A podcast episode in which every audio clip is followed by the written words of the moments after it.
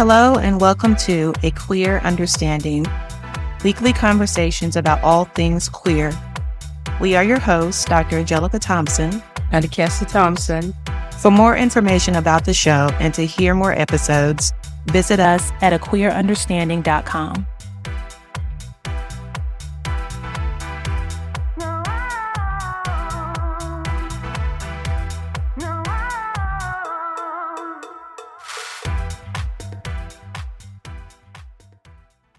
Today we're speaking with Karen Kendra Holmes. Karen works for the federal government as a safety officer. She is a strong advocate for the transgender community. Karen volunteers with the Department of Justice Community Relations Department as a subject matter expert, going around the country speaking to law enforcement agencies, working to build the bridge between the transgender community and law enforcement agencies. She is an international board member of the Transgender Veterans Support Group, TVSG, LGBTQ resources. She is also the president of the DC chapter of the TVSG and the vice president of the Maryland chapter. Karen has received numerous awards over the past decade, including Soldier of the Year from the Maryland State Guard Association and the Maryland Defense Force in 2012, and from the State Guard Association of the United States in 2013. She received community service awards from the Corporation for National and Community Service and AARP Maryland in 2014 and 2020. In 2017, she was selected by the LGBTQ Nation as one of the top 50 successful transgender Americans you need to know. And in 2021, she received the 14th annual Pride Index National Esteem Award for Outstanding Service Transgender for being a transgender advocate and award-winning public servant. Under the Maryland National Guard, Karen was a staff sergeant with the Maryland Defense Force. She worked in force protection, force support, the chaplain's unit, and the honor guard. She sits on the board for the Retired Senior Volunteer Program in Prince George's County, Maryland. With the Maryland National Capital Park Police, Prince George's County Division, Karen has received several awards for service, such as 2 Commander's Awards and 2 Volunteer of the Year Awards. Karen has her own side business called Safety First DMV and is certified as an instructor through the National Safety Council. Karen believes wholeheartedly in the importance of giving back to her community. Here's our conversation. Hi, Karen. Welcome. Hello. How are y'all doing? Doing great.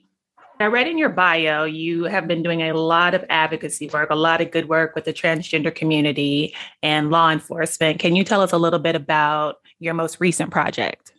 Actually, I'm working basically on 2 things together right now. The first one, it's been partnered up with the Department of Justice Community Relations Services Department. And there, myself, along with a couple of other transgender people, we actually are doing a training either online or in person with other law enforcement agencies around the country. And there we are trying to bridge the gap between the transgender community and law enforcement, giving them basic stories as far as how to treat us once they do a traffic stop or maybe an arrest. And then from there, we're actually trying to get them to be involved in community services with other transgender people to really help the community get involved, to let us know that they're there for us. And that's been a really good push right now. And then the most recent thing that just started up, obviously, y'all were there at the reflaying for the 2 girls that were murdered in Fairmont Heights, Maryland. And from there, I gave my idea from volunteering basically with Prince George's County Police, doing whatever I can to help the transgender sex workers get off the street and get them involved with possibly resume building, role playing with them on doing an interview, dress for success and stuff like that.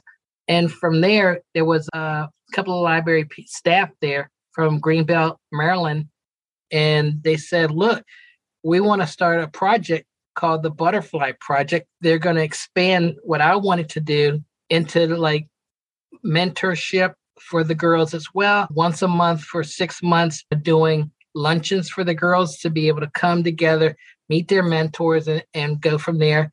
And the bad part about it, COVID has kind of put a damper on things right now, but we are still pumped up and excited about getting this thing done through the library system. So our first one basically is starting in Fairmont Heights Library. And then from there, We've gotten requests from DC. I've actually gotten one from Portland. There's a guy out there who's doing programs, and he wants the Butterfly Project to come out there as well. So, I mean, even at my church, which is in Rockville, Maryland, Rockville United, want to get involved in something that's in Prince George's County. And it's been great to hear the response from my fellow parishioners out there. Nice. Very nice. What is it that you hope police will understand when they encounter someone from the transgender community out on the street? I was doing a ride along with the police in the Fairmont Heights area on Eastern Avenue. And this is a special unit that's only patrolling up and down Eastern Avenue and in Fairmont Heights. One side of Eastern Avenue is Maryland. The other side is DC. The commander that asked me about working with them, she said, all the officers there are just to make sure that the girls are safe and they're not getting hurt, which has been great to hear that, because she said, I'm getting tired of having my officers push the girls over to the DC side of that area. And DC comes along and pushes them back to Maryland. So she said, I don't want to play this ping pong game with the girls. And if I arrest them, they'll just be back out. So is there a way to help them get off the street? And I said, absolutely. While we're riding up and down Eastern Avenue, we may see the same girl several times, but that's no problem. I stop, talk to them, identify myself as not only there to help and see what I can do, but also there to advise them. I'm also a transgender woman, which is that lets them know, one, they're in a safe place because of the fact they're seeing me get out of a police car. So I wanted them to know I'm not a police officer. I'm just here to help.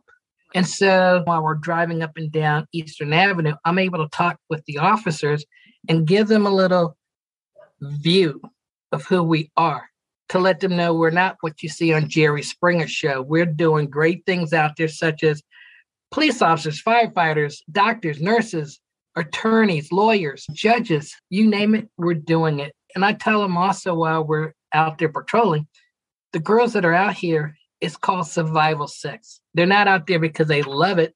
They're out there because they need food. They need to be able to sleep somewhere. And if they don't have that, you know, they're going to be out on the street where they could possibly get hurt or killed out there as well. So if we can do our part, it's great. I know, like, whenever I'm out and I stop with some of the girls, I say, what can we do to help you get off the streets? And they basically say that they need a job. They need a place to stay. All of these things. And I've actually had one girl who I gave my business card to. Ended up, I got a phone call from Howard University Hospital. Happened to be one of the girls that I've met out on the street. I don't know her name by name, but she said she's tired. She wants to get off the street. She's been raped. And I was like, I'm on Metro train at the time being, you know, it's kind of hard to hear when the train's going. I said, please call me back in about 30 minutes. I'll be off the train then. And I didn't get a phone call, but I called the sergeant who's in charge of that unit. And I said, is there any possible way I can ride tomorrow night to see if I can find this girl? Because I recognize her voice. I just don't know her name. And I want to see if I can find her out on the street tomorrow night. And the sergeant said, absolutely, go ahead and go. But I didn't see her. We rode for like about 3 hours that morning, because this unit that I'm riding with is from midnight till 6:30 in the morning. But I only do it from like midnight till about 3:30 in the morning. And so, yeah, I've met about at least 18 girls out there, and all of them gave me the same story, the same response that I want to get off the streets. Do you think a part of the reason why they're out there on the street is because of discrimination with getting a job and with their families turning their backs on them? Yeah, I mean, one of the girls that I actually met on the street, she told me she knows WordPerfect, Excel. I'm like, wow, she knows all these things, and she's out on the street. So it had to be that she was working at one time. When she transitioned, next thing you know, she loses her job. And that happens with a lot of trans people. I've just been very fortunate and blessed when I transitioned on the job with the federal government. Now for a little over 20 years, they accept me. They understand. They know I'm a hard worker. And that's what we want to try to do, is build into these girls as part of the Butterfly Project. So that way, you know, when they tell people they're transgender, people won't care. People will say, hopefully, I value you because you are a good person and the things that you do. And that's basically what I live by, is what I do out there. My biggest tagline is I'm on a mission, and my mission is to make a difference in this world, this country, you know, you name it. And that's what I want to do. My value is not what I can get, it's who I can be to others. And that's what I want. That's very powerful. Let's go back to a time before you were an advocate, when you were just you. Okay. How would you describe the feeling of not being aligned with your biological sex or the sex you were assigned at birth? Troublesome, confused, someone who was an altar boy in church who believes in God, and to be able to have this battle with inside me because I was having the feelings that I had was very confusing, but I knew something wasn't right.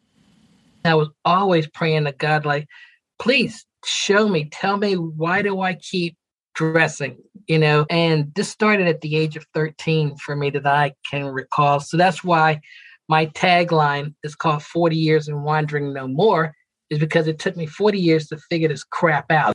By going to a conference in Philadelphia called the Philadelphia Trans Health Conference, I got to see other transgender kids, 5, 6, and 7 years old, enjoying themselves, and their parents were like just enjoying their child. And then going to the work sessions at the conference, I was able to say, hey, I was basically hearing their stories and saying, wow, this is who I really am.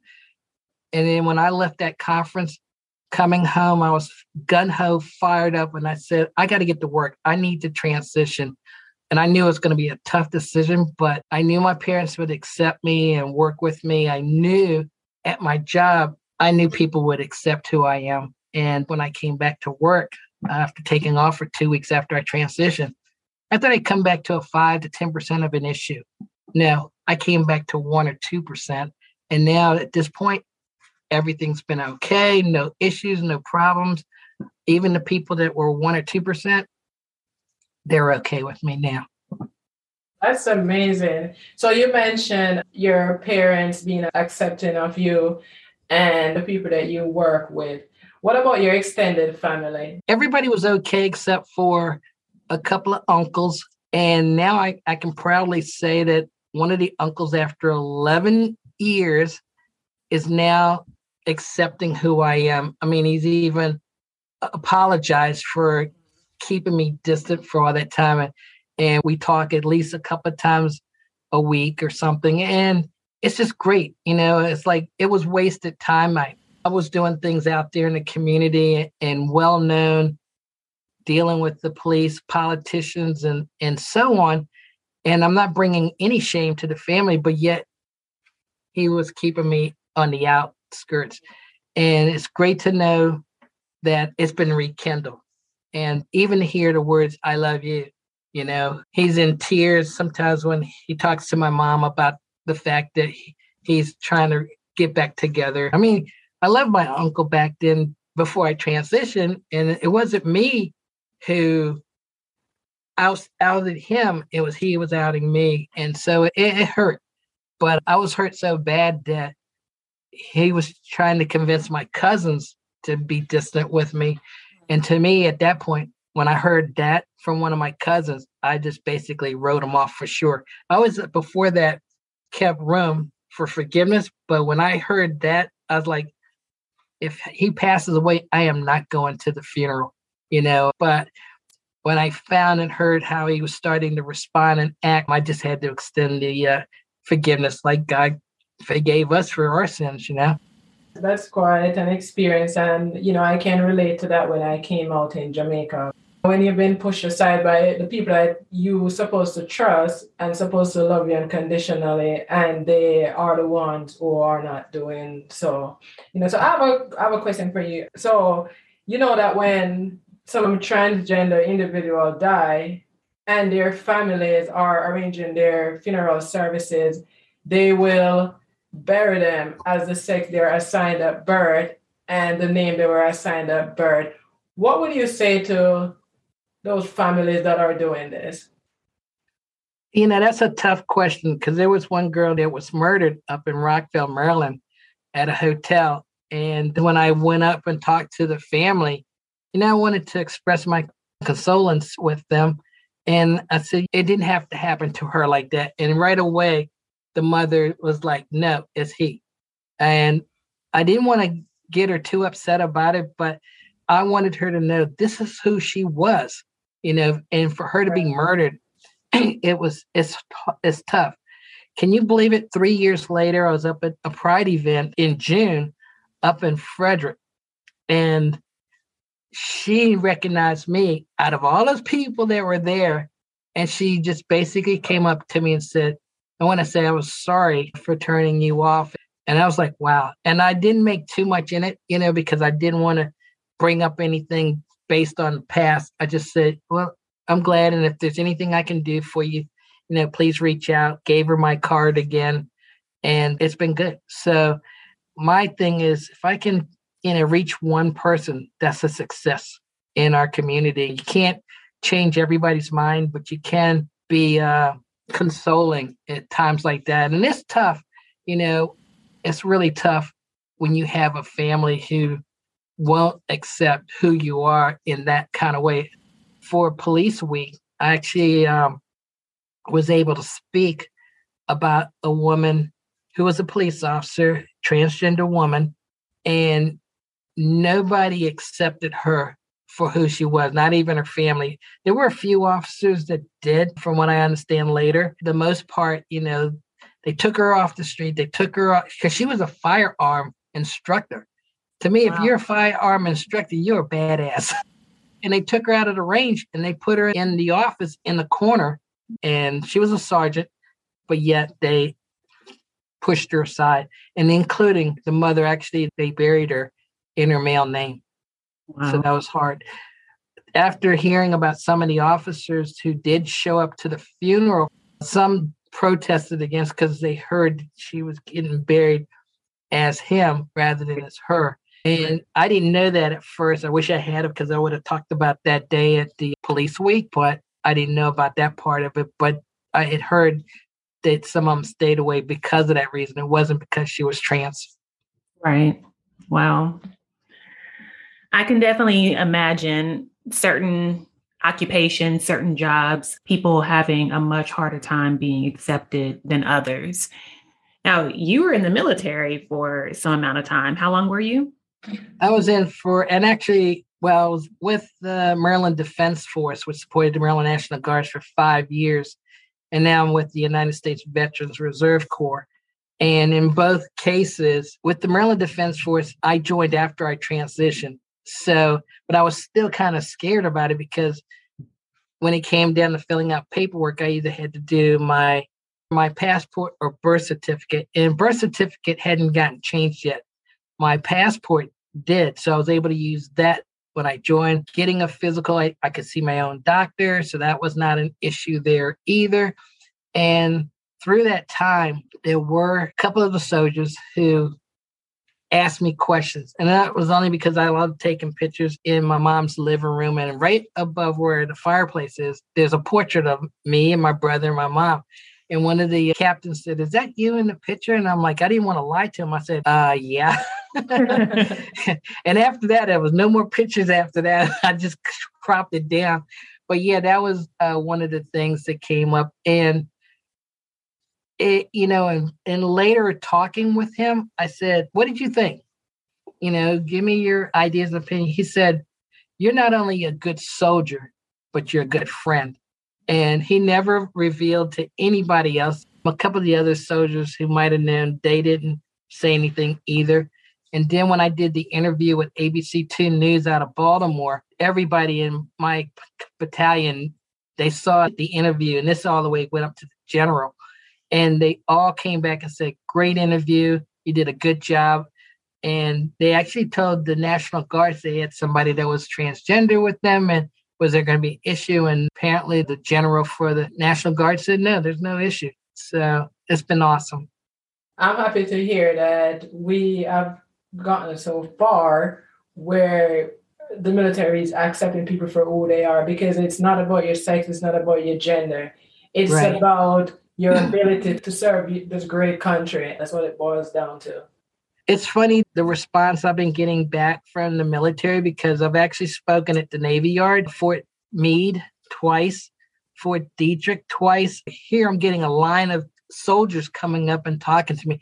At Fort Detrick, the following year that I did talk there for them, the MC happened to have been a transgender woman. That was even more exciting to know, wow, this is how accepting they are now of us, that they do have a transgender woman soldier being the host. Yeah, and I'm sure your story will inspire a lot more people in the military to be themselves. Yeah.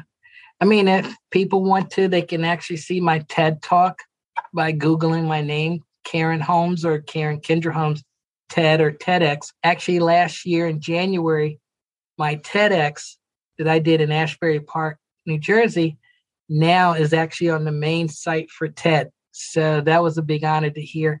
We made it to the big one. Yes, that's awesome. So given everything that you've gone through, everything that you've seen with others in the transgender community, do you have any advice for other women who are struggling with their identity? Get the strength. You know, even though you think you might be ready to come out, pray about it. That's my biggest thing. A lot of people that go to their church have always kind of condemned or said comments about me, you know, being a Christian, about transitioning. And I'm like, no, I said, this was not an easy decision. For 40 years, I prayed about this, you know. It was God's timing to be able to say, hey, I'm introducing you to a friend who's going to be eventually going to this conference and you're going to go with her. Who knows, you know, but really make sure don't let anybody change your mind or talk you into doing something sooner than you're really ready, because we've known people who have actually transitioned and actually are transitioning back, or they're fighting back and forth who they are. You know, just take it to heart. Really think about it. What are you going to be giving up? Can you go through what you're going to go through in the future? Because not every transition is going to be like it was for me or right. Some other people, you know. Some can't handle it. A lot of people always ask me, like, don't you wish that you had did this sooner? And I go, to be honest with you, I said, I probably, if I had did it sooner, I would have been this wild child out there.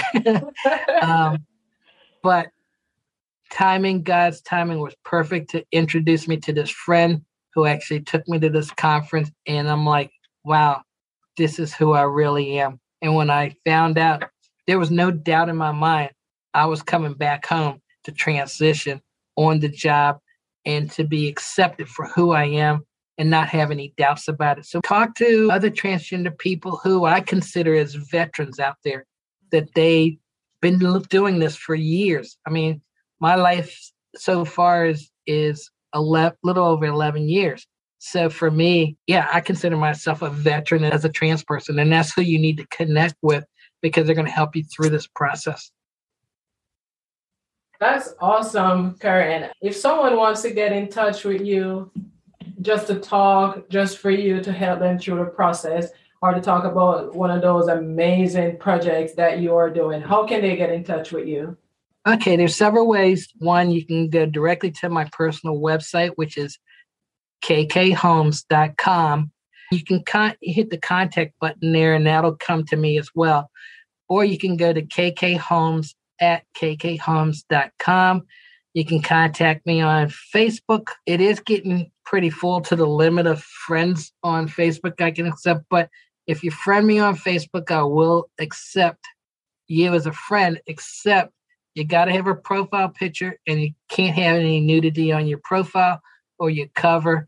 And then we'll go and friend you, and you can send me a message that way as well. Twitter, LinkedIn, I'm there. So we'll definitely get in touch with you that way. Thank you, Karen. We really appreciate you coming on today. And folks, there you have it. Karen Kendra Holmes, a fearless transgender advocate that is making waves and changes all across the U.S. Thank you again, Karen, for being here today. Thanks for having me on your show.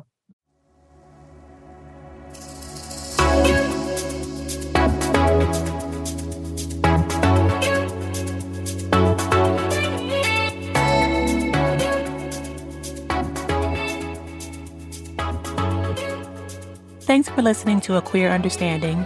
We hope you heard something that resonated with or inspired you.